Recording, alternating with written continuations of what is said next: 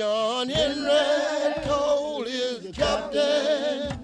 Bossman, do you ever pray? Well, if I miss this deal, let this hammer get away. Tomorrow be your bearing day. Lord, Lord. Tomorrow be your bearing day. This is En Masse, bringing together stories of struggle and hope from the working class. I'm your host, Liz Medina. You are listening to episode 10, titled The Days Can Become Very Long, featuring the story of Randy Edmonds, a work leader for the City of Barre's Water Department and president of AFSCME Council 93. In the previous episode, we heard the story of Christine, a librarian at Spaulding High School whose brilliance was nurtured by a community college professor's humanities course. Ever since, she has shown her light onto the neglected parts of our past, all while helping her students shine their lights too. In this episode, we will hear the story of Randy Edmonds, a work leader in Barre's water department, whose hard work provides us with the most fundamental requirement for life water. He is also the president of his local union, AFSCME 1369, and as president of his union, he does the equally crucial work of ensuring that all workers get what they need to live healthy and dignified lives. He has also worked in Barre's historic Hope Cemetery, where he has been a steward to Barre's multicultural past and present. Imagine facing the force of an entire city's water system coming at you. You have been struggling against it since the afternoon, and now it is early morning. The day has been very long indeed. You have been working for more than 12 hours. Your body just wants to drop into the shallow river forming under the waterline break. You are practically alone with your small crew, yet thousands of people are depending on you for their water. These are the kinds of heroic acts that Randy and others like him perform on a regular basis. Thanks to workers like him, we can simply walk up to a sink and grab a glass of water whenever we want. We can fill our pots with water to cook our food. We can cleanse ourselves of the dirt and debris of life. But today, our nation faces an aging water workforce and a severe lack of public investment. We have seen the tragic consequences, such as the public health crisis of Flint. The problem is compounded by the fact that, like Barre's granite industry, younger generations of workers aren't going into water jobs. According to a 2019 Brookings Institute report, over 50% of water professionals are eligible to retire from their jobs within the next three to five years.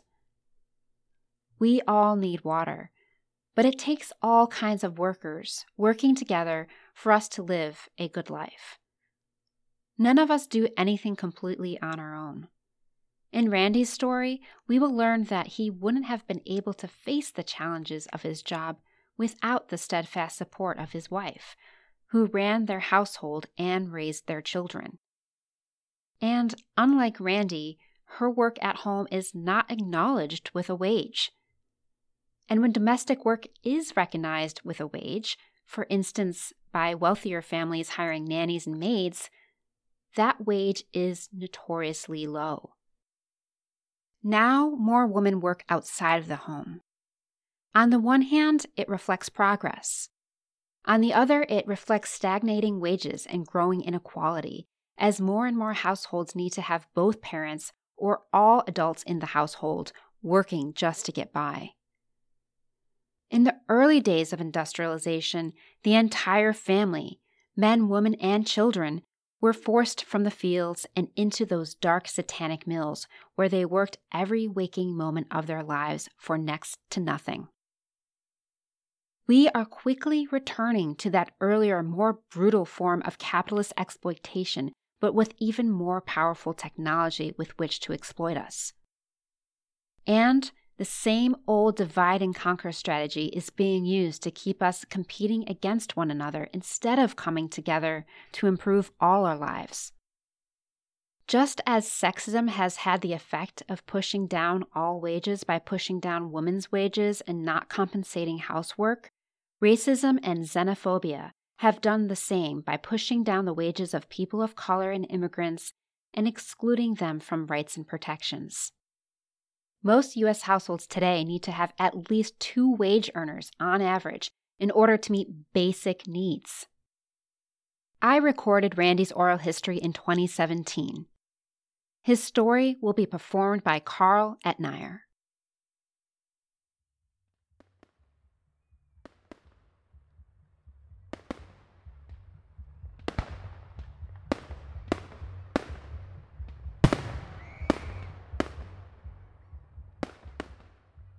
I was born July 7th, 1960.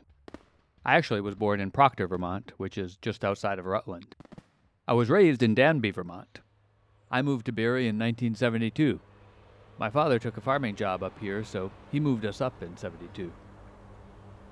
My father, he was a farmer, and his expectation for his sons was to be a farmer.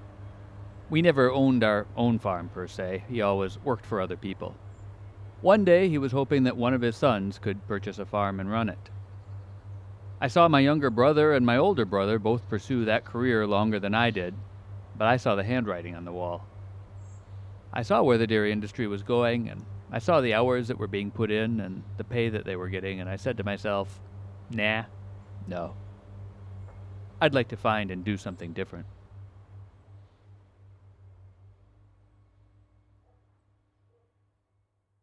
After graduating from high school, I went into the National Guard. I went in and was a member of that for about six years.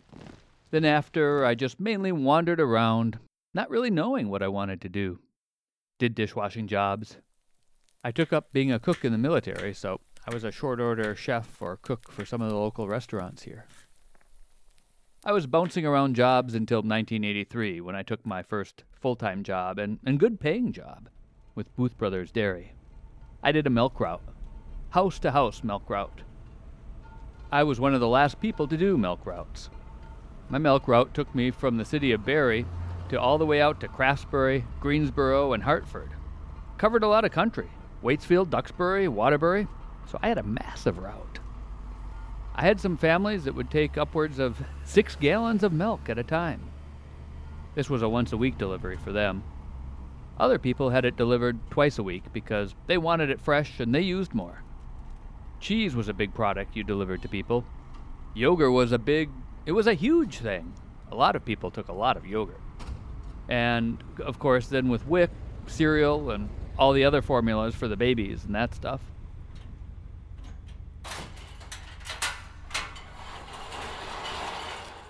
Most days I got started at 2 o'clock in the morning. By the time you got back to the dairy farm, you had to unload your truck.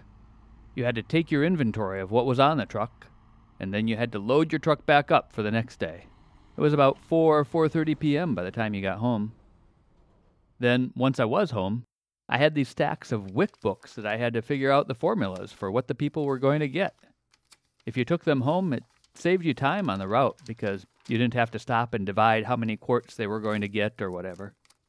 I never got paid for that neither. I just brought the books home and did it.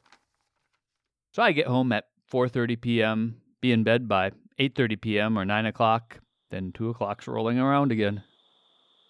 When you get on Greensboro Bend, you get on to Craftsbury, you're getting out there remotely. Booth Brothers didn't want to put any money into their trucks or their equipment. They gave me this old beater of a truck and picture this. 2:30 in the morning, out in the middle of Craftsbury, snow, where the road's not even being plowed yet. I got stuck, and I knocked on this door. The lady came to the door. This is unheard of nowadays, but the lady came to the door. I told her my situation. She says, "Well," she says, "they're not going to get around to plowing the roads here until about 6:30 a.m. Why don't you just come in and lay on the couch?" I, I looked at her and said, "Are you serious?" She goes, Yeah. But here I am, all dressed for winter, for one thing. I went in, I lay on the couch. I wasn't there for probably but maybe 20 minutes. I just felt kind of weird, and I was hot and everything else. I just went out and sat out back in the truck. It was freezing. No heat, no nothing. I was out there with no chains, just out there in the elements until somebody came along about an hour and a half later and they snaked me out of the snowbank.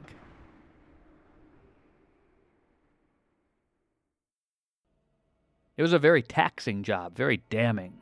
Working for Booth Brothers, I got my first glimpse of what it was like to work a job, and if you got sick, you still worked. If you got injured, you still worked, or else you didn't get paid for it. That's just the way it was up there. What I was looking for through Booth Brothers is to maybe gain access to working inside the plant, because inside the plant was more structural hours. I was looking to get off from the trucks because after a while, it just spoiled me from wanting to drive a delivery truck for 11 hours. You just saw so much windshield time. You're just on the road and you're constantly working all the time.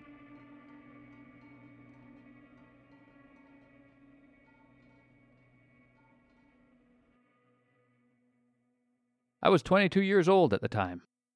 I met my wife and we started dating and then we moved in together. Her sister and her brother in law had lived across the hall from us. One day, her brother in law came up to me and said, Hey, the City of Barre Street Department is looking to hire somebody. He said, You ought to give it a shot. So I went down, filled out an application, and one of the questions on there was, Have you ever ran a plow truck? I had never plowed snow before or anything like that.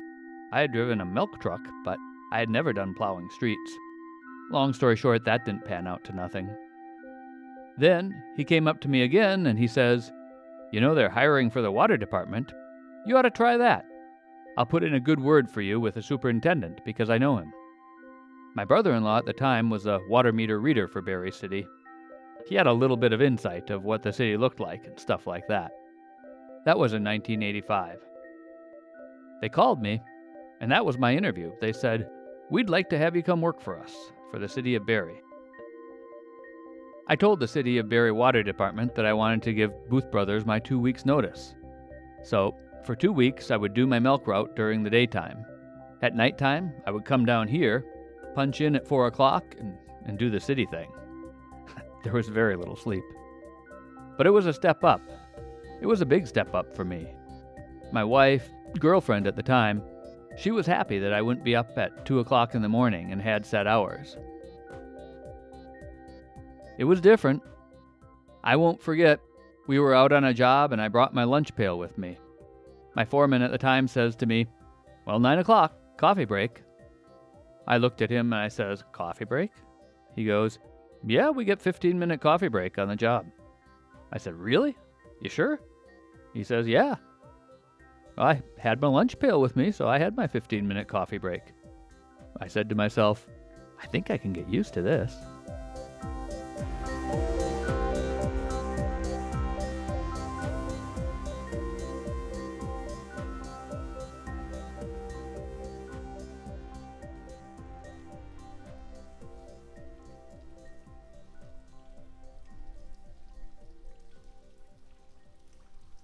On the other hand, it was scary too because I was coming into a job that can be pretty technical. First of all, you're dealing with people's water, sewer, drinking water. So when you do things, you got to make sure things are clean. Don't get dirt in the pipes and a lot of different things. Then there were just aspects of things that I had never been around. Like math was one of my hardest things in high school. Now, all of a sudden, here I've got a job that I've to measure. I got to measure water pipe, I got to measure all the copper. I got to take a water reading, meter reading. I'm a hands on type of guy, so you show me and I'll learn. It may take me a little while, but I'll learn it. It was scary, but it was beneficial to me too because it was a trade that I had to concentrate on that I'm proud of to this day. That's where I currently work. I started in the water department in 1985. 1999, me and a supervisor, not my current supervisor now, but the supervisor that hired me, we were having some issues. Me and him were having a problem. An opening comes in 1999 for the cemetery department. The cemetery department is still affiliated with the city. From 1999 until 2007, I worked at the cemetery department. Then from 07 until current, I worked back down here in the water department.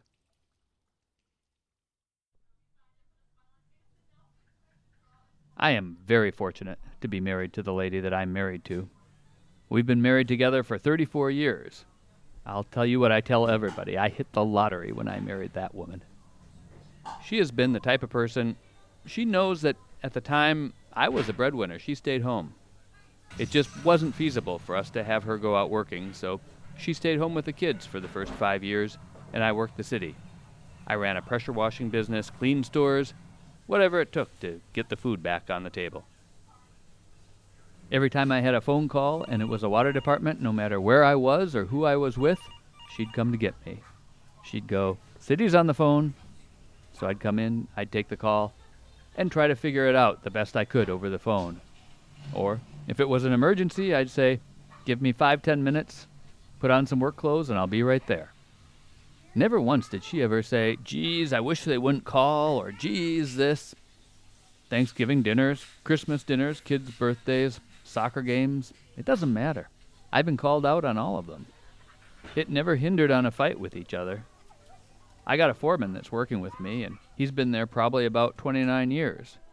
I know his wife for a fact has told him, You tell them you're busy because we got something going on. I never once have had to do that. If I'm really in the middle of something, I'll call somebody else and see if they can't go investigate it. Then, when I get done doing what I'm doing, I give them a phone call back and say, Are you all right? Need help? The calls, they don't just entail water calls, they entail sewer calls. They entail plugged catch basins. They entail slippery roads. They have a call out, and if they can't get a hold of people, they just keep calling until they get somebody on the phone. It does get frustrating sometimes, it really does, because it just seems to be right in the middle of doing something. One of the calls was on the 4th of July. I'm heading outdoors. I got a plate. I got the burgers. I got the hot dogs all set. Got the grill all fired up. Telephone rings, and it's my supervisor. Well, here I am. I took the tray and handed it to my wife, and I says, Go ahead, enjoy. Come to find out, it was an emergency call. We had a 16 inch main line break, and it was in a culvert by a river. Response time is everything. That's why I think my profession doesn't get the full, just acknowledgement that we should get. You hear about the fire department, you hear about the police, and they have their hard jobs. I'm not one to sit here and tell anybody they don't have a hard job. But I will challenge them to come out when we did up there. People in the neighborhood are just as mad as a bunch of wet hornets coming at you. My backyard's flooded and this and that. What the hell are we going to do? This is the second time it's happened in a week because of the flood we had. Everybody's in chaos. Then the first question they ask you when's the water going to be back on? Can't answer that until I open up the ground and see what we got down there. Well, you don't know when it's going to be back on? Finally, my answer's just come out. Give me eight hours. Got an answer.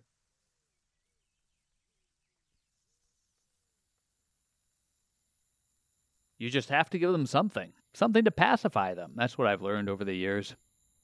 Come to find out, we got called out at around 4:30 that afternoon, and I never got home until 3:30 a.m. the following day.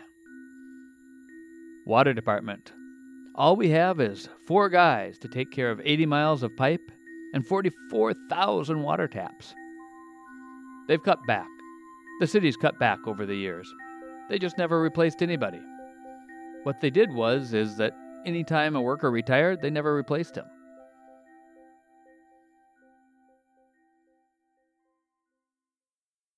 Cemetery department can be a very demanding job too. It's hot. There's not much shade up there. You got digging the graves. They dig graves up there year round. They do burials year round. So you're out there in the elements again, cutting graves out with an axe so you can dig them. Setting grass markers they're 120 pounds apiece. Carrying them out, putting them onto people's lots and stuff like that. I still cover for them on weekends, too. It's very repetitive work. I'll probably get myself in trouble up there by saying this, but it's pretty mind numbing. The days can become very long up there because sometimes there's not that much to do. So they put me on dump truck and we drive around and around the cemetery. I was glad when I transferred back to the water department. At least you're out in the public and doing different things, and you're using your mind a little bit differently. The one thing I found gratifying about the cemetery is just meeting some of the people that you're doing the burials for. A lot of times it's just residents that you know. But I did my first Muslim funeral up there. First Muslim funeral to ever be done in Hope Cemetery. That was very interesting. My supervisor and my foreman at the time didn't show up for it because, in a Muslim funeral, they like to take a shovelful of dirt and throw it onto the casket. That's part of the tradition that they do. Because we're union, my foreman thought that they were taking away our job. I said, Hey, if you want to step into somebody's religion, you can step into somebody's religion. I said, I'm not. Who am I to tell them that they cannot take a shovelful of dirt from this pile and throw it onto their loved one's casket? And if they bury it for us, that's less we got to do. I don't understand why you're having a hard time with this. But another thing is, at a Muslim's funeral, no women are allowed. The women are to stay at the house, get the coffee ready, get the food ready, and then after the men get done with the burial, then they go back to the house and they celebrate with their relatives and stuff like that.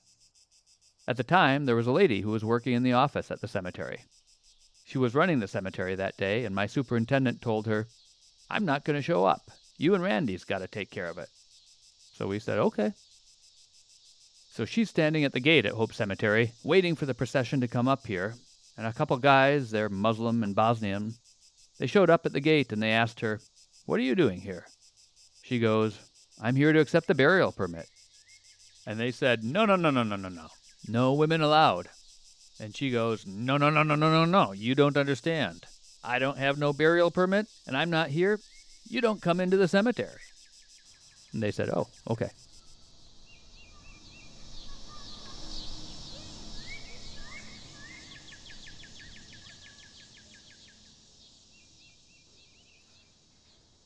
The biggest challenges that I have, and I still have them currently, is the personalities I have to deal with. It's not the job per se, it's the personalities. One time we had the city engineer. He was God to everybody. He thought he was God. He didn't like to hear the word no. So when he'd come down on somebody or reprimanded somebody and they came to me and we had a grievance, whatever, we had to go through him. And he just looked at me with these piercing eyes. It was like, who in the hell do you think you are to come in here and tell me what I can do and what I can't do? So from there, I just kept watching management. And I kept saying to myself, you know, management can't do what they do without the laborers. Laborers can't do what they do without having some type of management. So I just got more and more involved with the union. And people finally retired, so positions would come open. People wouldn't take a slot, so I'd take a slot. I went to a couple courses that AFSCME was putting out and just started learning more and more about it. I've been president of our local now for at least eight or nine years. I've been on the road to every one of my chapters to see what their needs are, what their thoughts are, why they don't want to come to a meeting, why they don't want to run for an office. How do they feel about the union? Let me have it, I don't care. And my model is this I'm not going to push the union on you. Some people do not like the unions. I personally have issues with the unions myself. I look at unions to give me a voice in what I'm going to get for a pay raise, a voice to keep my benefits. I don't need a union to show management my work ethic because I know my work ethic.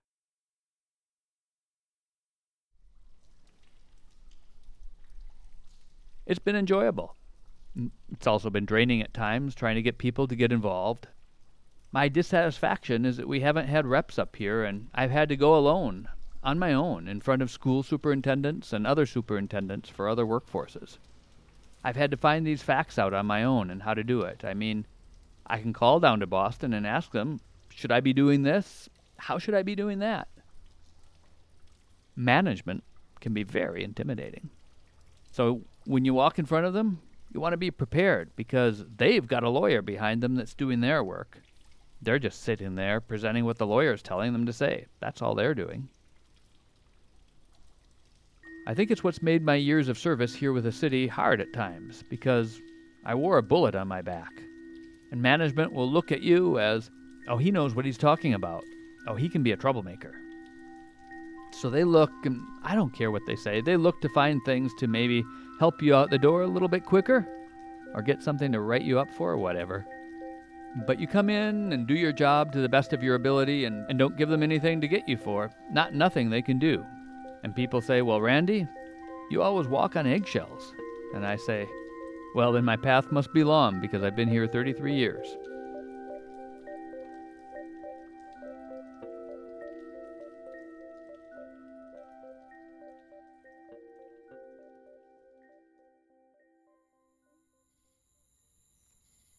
As I get ready to retire, my plan is to keep working. I'm looking to maybe have a little downtime, but I'm a worker anyways. The pension here with the city isn't all that good. I'm not going to have this big nest egg. They've fooled around with our pensions over the years. I'm going to have to have something to supplement. I want something to supplement anyways because I'll use my father as an example. He retired from farming and then bought his own first place over in Sandy Pines Trailer Park in East Montpelier. That was his first home. He started working in the park over there, picking up, shoveling roofs, mowing lawns, and just keeping himself busy. Then my mom passed away nine years ago, September 18th. He just stopped. He just didn't have the will to want to do anything anymore, so he just plumped down. Fast forward to now, I just had to put him in Barre Gardens or Rowan Court Nursing Home because he never kept active. I want to keep active. I want to keep myself physically active, body wise, mind wise, and to have a little bit of extra money in your pocket. You know what I mean?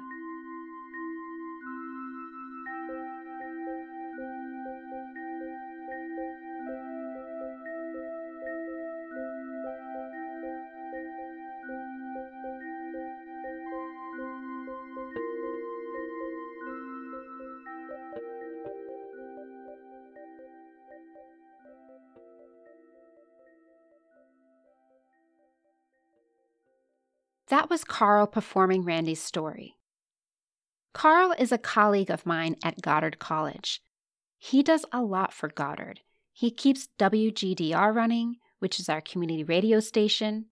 On WGDR, he runs his own radio program called Relocalizing Vermont, which has contributed immensely to local conversations about environmental, social, and economic justice. He also serves as the co chair of our staff union at Goddard, which belongs to UAW Local 2322.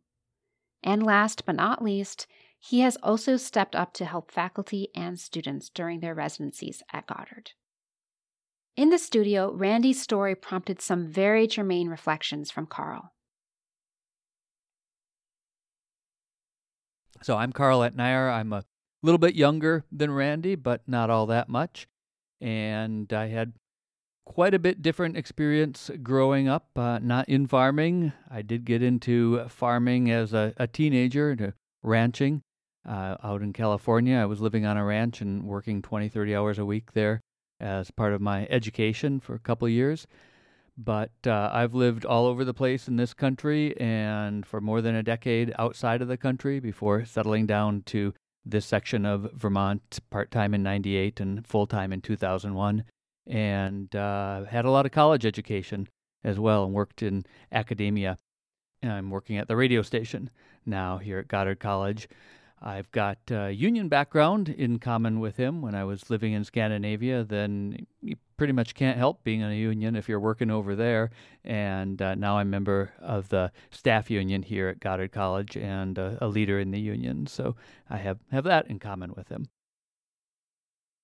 Well, I think I've always been pro union in theory from you know learning about US history in high school and uh, learning how important unions were in the 20th century in particular to bring about 40-hour work weeks and decent working conditions so people weren't getting killed all the time on the jobs and uh, and getting more pay for people so that workers would get a decent slice of the riches that were being produced in the country. So I had that theoretical background, and and then when I moved to Scandinavia, yes, uh, it was just the default mode to be in a union. Uh, here's here's a story of just how default it, it was. It was a national scandal in Sweden in the 90s when there was this mom and pop bodega in Gothenburg, the second biggest city that had uh, you know a handful of employees, and they weren't unionized.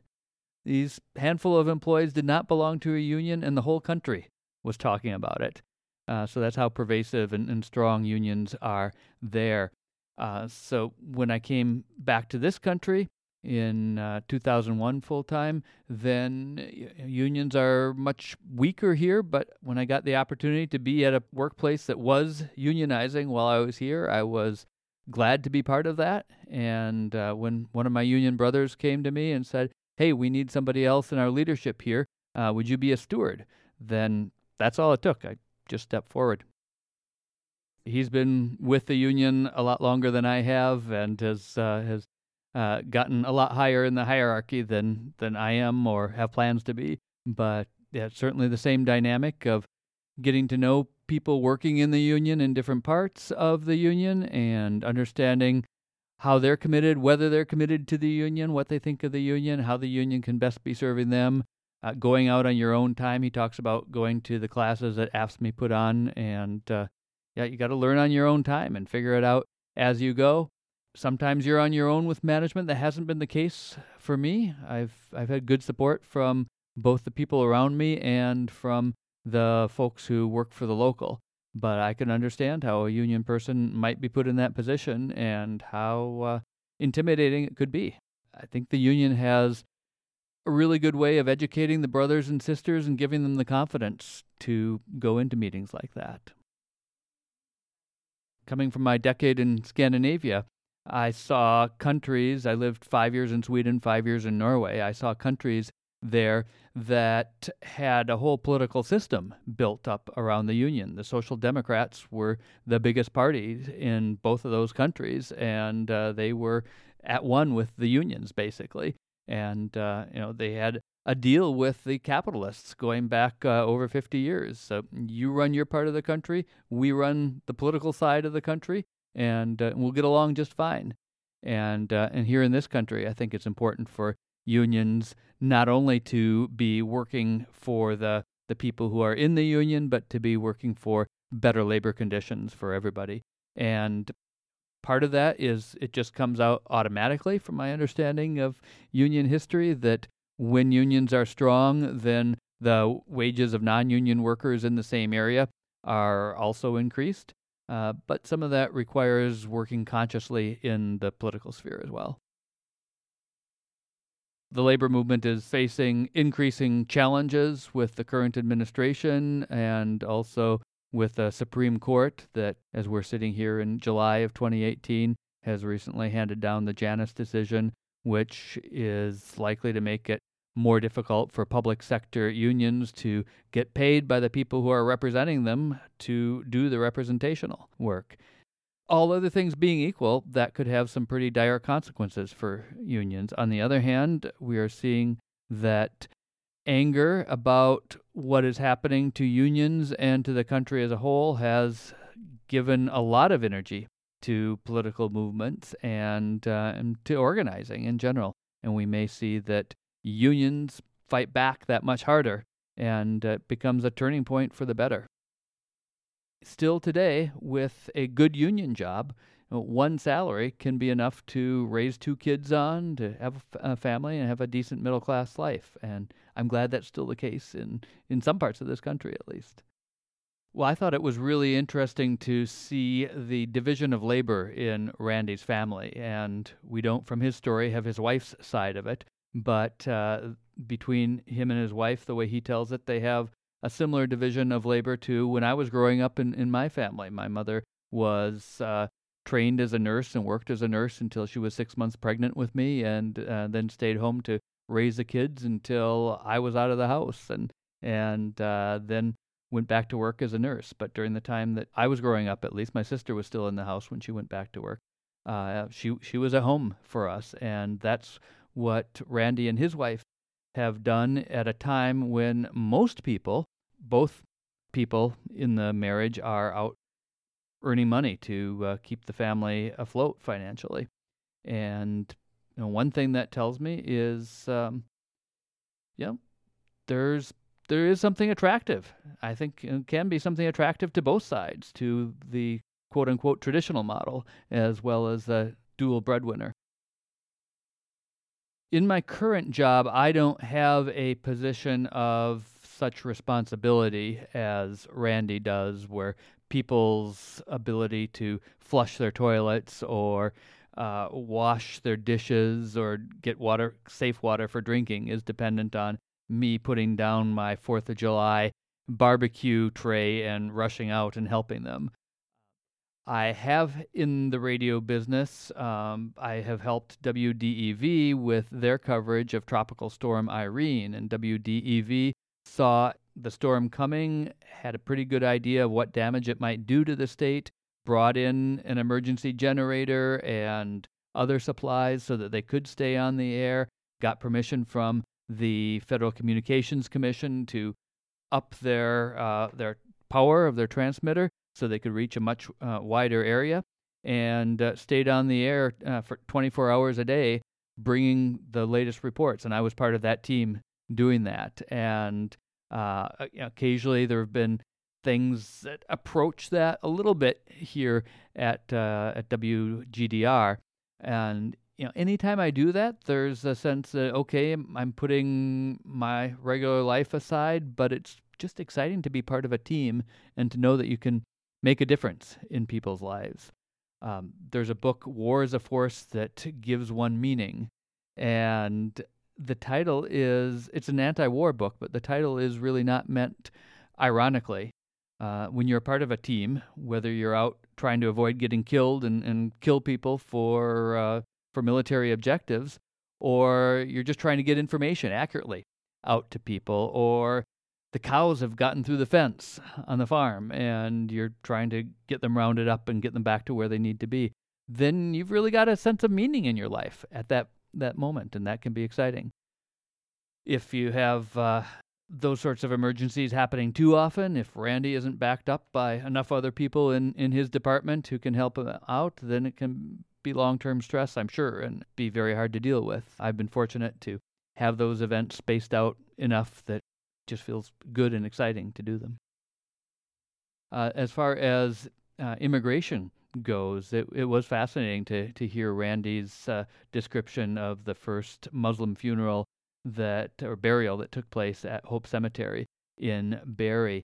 Uh, Hope Cemetery is uh, the gravestones are uh, carved by immigrants, and Barre is a huge center of, of immigration and very conscious of their their immigrant history from Italy, from Sweden, from uh, some parts of the British Isles, and to have another group come in with another faith than they've had probably introduces uh, similar tensions to what they've had in the past with different waves of immigrants. And it was very interesting to hear the union, in this case, being used as a source of tension with the immigrants who uh, wanted to throw some dirt on the casket. Uh, I'm, I'm with Randy. That seemed like a way too inflexible interpretation of the union rules to say I'm not going to be any part of a funeral where people are doing my job and throwing dirt on top of the casket. Uh, uh, people have different approaches to these things, and management and unions need to be respecting what the, the client's needs are, especially in such a sensitive time as, as a funeral. And I thought that it was a wonderful story that showed uh, the established folks in the area bending to allow the union rules to be quote unquote broken but also we had a woman there uh, saying you're going to need to change some thinking in your culture as well. You don't have women at your funerals, but this is my job to make sure that you have your permit and to be here to make sure that uh, things go according to our plans. And everybody was flexible and it worked out just fine, it sounded like. Well, I'm just so glad that we have the opportunity to hear the story of, of Randy, and I'm looking forward to hearing the stories of the other people who you've collected in this podcast series. Um, he's part of my community here. I've I've never met him. I've uh, you know spoken with uh, with people in similar situations, similar jobs in the area, but you know, never heard their work history in the way that Randy laid it out in the interview with you, and that I was privileged to be able to reproduce a little bit of for, for our listeners. I look forward to meeting him and shaking his hand. Before we end the episode, I want to tell you something about Barre's multicultural past that you may not know about. Although not frequently discussed, Arab Americans are part of Barre's history. Like many of the European immigrants who came to work in Barre's granite industry, Arab immigrants, both Christian and Muslim, came to the United States to build better lives for themselves in the 19th and 20th centuries. What was happening economically back home at the time was a declining silk industry. The silk industry, which employed many of them, was consolidated into a monocultural mode of production and integrated into a global trade network. Many Arab silk workers were negatively impacted. A few of them came to Vermont and created new opportunities for themselves, many as entrepreneuring peddlers. And contrary to the extreme oppression of women in some Middle Eastern countries today, which, by the way, the United States abetted through our military support of extremist groups, Arab women in the 19th and early 20th centuries were free to work independently outside of the home.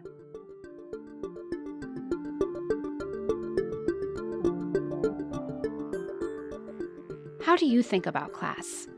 Did you relate to Randy's story? Are you active in your union or in the labor movement?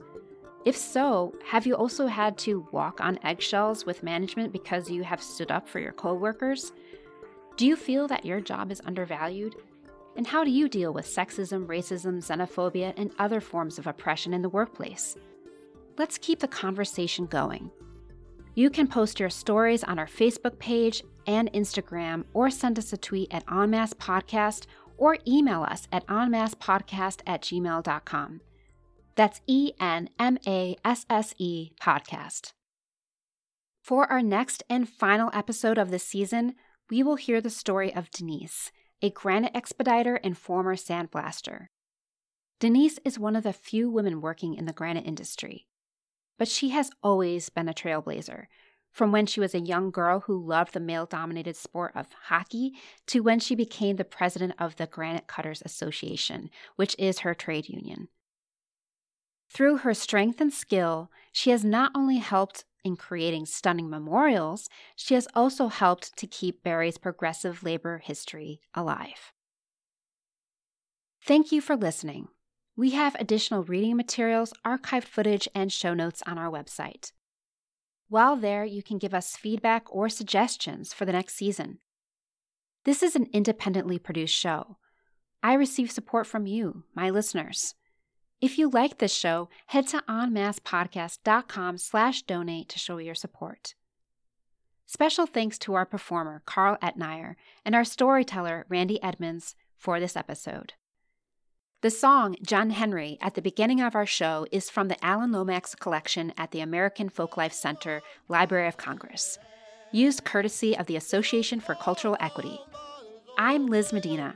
This is En Masse bringing you stories of struggle and hope from the working class.